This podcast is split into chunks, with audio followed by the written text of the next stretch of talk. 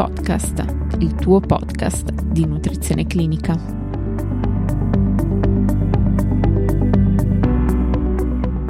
Benvenuti a tutti. Oggi, grazie al contributo del dottor Minicozzi Daniel, dietista, libero professionista e specializzato in nutrizione e integrazione nello sport, parleremo della relazione tra obesità e neoplasie. Lascio quindi la parola al collega. L'Organizzazione Mondiale della Sanità ha definito l'obesità una condizione di anormale o eccessivo accumulo di grasso corporeo che rappresenta un aumentato rischio per la salute. Come sappiamo, per fare diagnosi di obesità è sufficiente calcolare l'indice di massa corporea espresso in chilogrammi su metro quadro e se il valore che si ottiene è maggiore o uguale a 30, allora potremo parlare di obesità.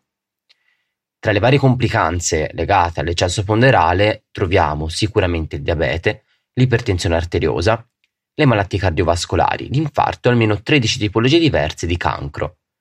Infatti un gruppo di ricercatori dell'Agenzia internazionale per la ricerca sul cancro ha concluso che vi sono prove coerenti che quantità maggiori di grasso corporeo siano associate a un aumentato rischio di un certo numero di tumori, tra cui il carcinoma endometriale, l'adenocarcinoma esofageo, il carcinoma del cardias gastrico, il tumore epatico il tumore renale.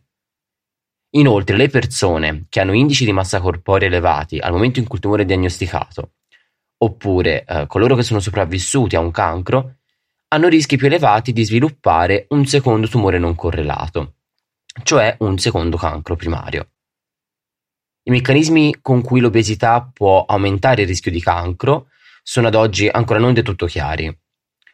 Tuttavia gli studiosi hanno rilevato che l'aumento di tessuto adiposo porta ad elevati livelli di estrogeni, insulina, IGF-1, fattori proinfiammatori, leptina e altre sostanze che possono agire stimolando un'anomala proliferazione cellulare. Inoltre è stato ipotizzato che le cellule adipose possono avere effetti diretti su dei regolatori di crescita cellulare e metabolici, come mTOR e MPK, a favore quindi della crescita cellulare anomala. Tutto questo ci deve portare a considerare la prevenzione come il più potente strumento per contrastare l'aumentato rischio di cancro. Non a caso, infatti, tra i fattori di rischio modificabili per l'insorgenza di malattia tumorale troviamo, oltre al fumo, proprio l'alimentazione e l'attività fisica. Secondo il programma di nutrizione dell'Istituto Europeo di Oncologia, sono in tutto 10 le raccomandazioni per la prevenzione oncologica, e nello specifico abbiamo mantenere il normopeso e praticare attività fisica, aumentare il consumo di cereali integrali, verdure, frutta, legumi, soprattutto per il loro elevato contenuto in fibra alimentare, che oltre a favorire il mantenimento del peso, favorisce anche la motilità gastrointestinale, limitando il contatto con potenziali cancerogeni. Limitare il consumo di alimenti processati ricchi in zuccheri e grassi, che sono fortemente correlati allo sviluppo di malattie oncologiche in ben 12 serie diverse. Limitare il consumo di carne rossa, non superando i 500 grammi settimanali. Ed evitare il consumo di carni lavorate, la cui assunzione aumenta il rischio di cancro del colon retto a causa dei composti potenzialmente cancerogeni che si formano durante la lavorazione e la cottura ad alte temperature. Evitare inoltre il consumo di bevande zuccherate per mantenere il normopeso e quello di bevande alcoliche, la cui assunzione gioca un ruolo importante nel processo neoplastico a causa dell'etanolo che è classificato come cancerogeno. Soddisfare i fabbisogni nutrizionali attraverso la dieta, allattare il proprio bambino al seno se possibile per proteggere la donna dal cancro al seno e favorire la perdita di peso nel post gravidanza. E infine l'ultima raccomandazione è quella di non sottovalutare mai questi aspetti appena visti, soprattutto se si è avuto un tumore in passato e si vuole prevenire l'insorgenza di secondi tumori. È chiaro che seguire queste semplici raccomandazioni può essere di grande aiuto, sia per ridurre e prevenire il rischio di cancro, sia per prevenire l'obesità, la quale a sua volta può aumentare il rischio neoplastico. Vediamo adesso il ruolo che un'adeguata e graduale perdita di peso eh, corporeo può giocare nell'abbassare il rischio di cancro. Alcuni studi hanno trovato un rischio diminuito di cancro al seno, endometrio, colon, prostata tra persone affette da obesità che avevano perso del peso corporeo. Ad esempio, in uno studio prospettico riguardante donne in post-menopausa si è visto che una perdita intenzionale del 5% del peso era associata con un ridotto rischio di cancro correlato all'obesità, specialmente il cancro dell'endometrio.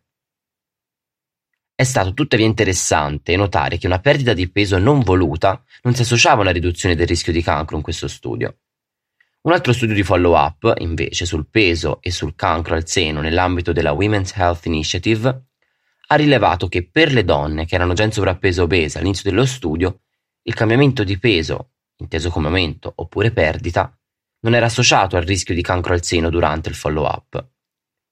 Tuttavia, in uno studio che ha riunito i dati di 10 corti, la perdita di peso graduale nel tempo è stata associata a minor rischio di cancro al seno tra le donne di età pari o superiore a 50 anni.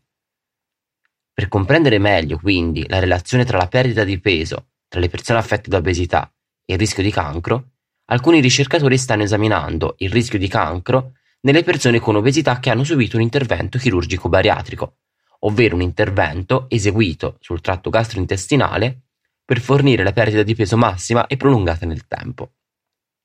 Gli studi hanno scoperto che la chirurgia bariatrica dalle persone con obesità, in particolare di sesso femminile, è associata a rischi complessivi di cancro ridotti.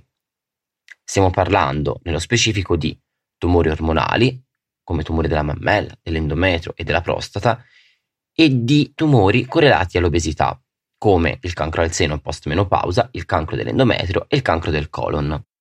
Per oggi è tutto, vi do appuntamento alla prossima puntata. Ricordo che nelle note della puntata sono disponibili le fonti citate e un'infografica riassuntiva.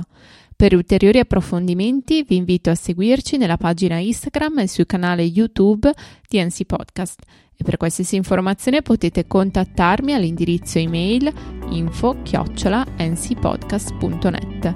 Ringrazio ancora il dottor Minicozzi per il suo contributo.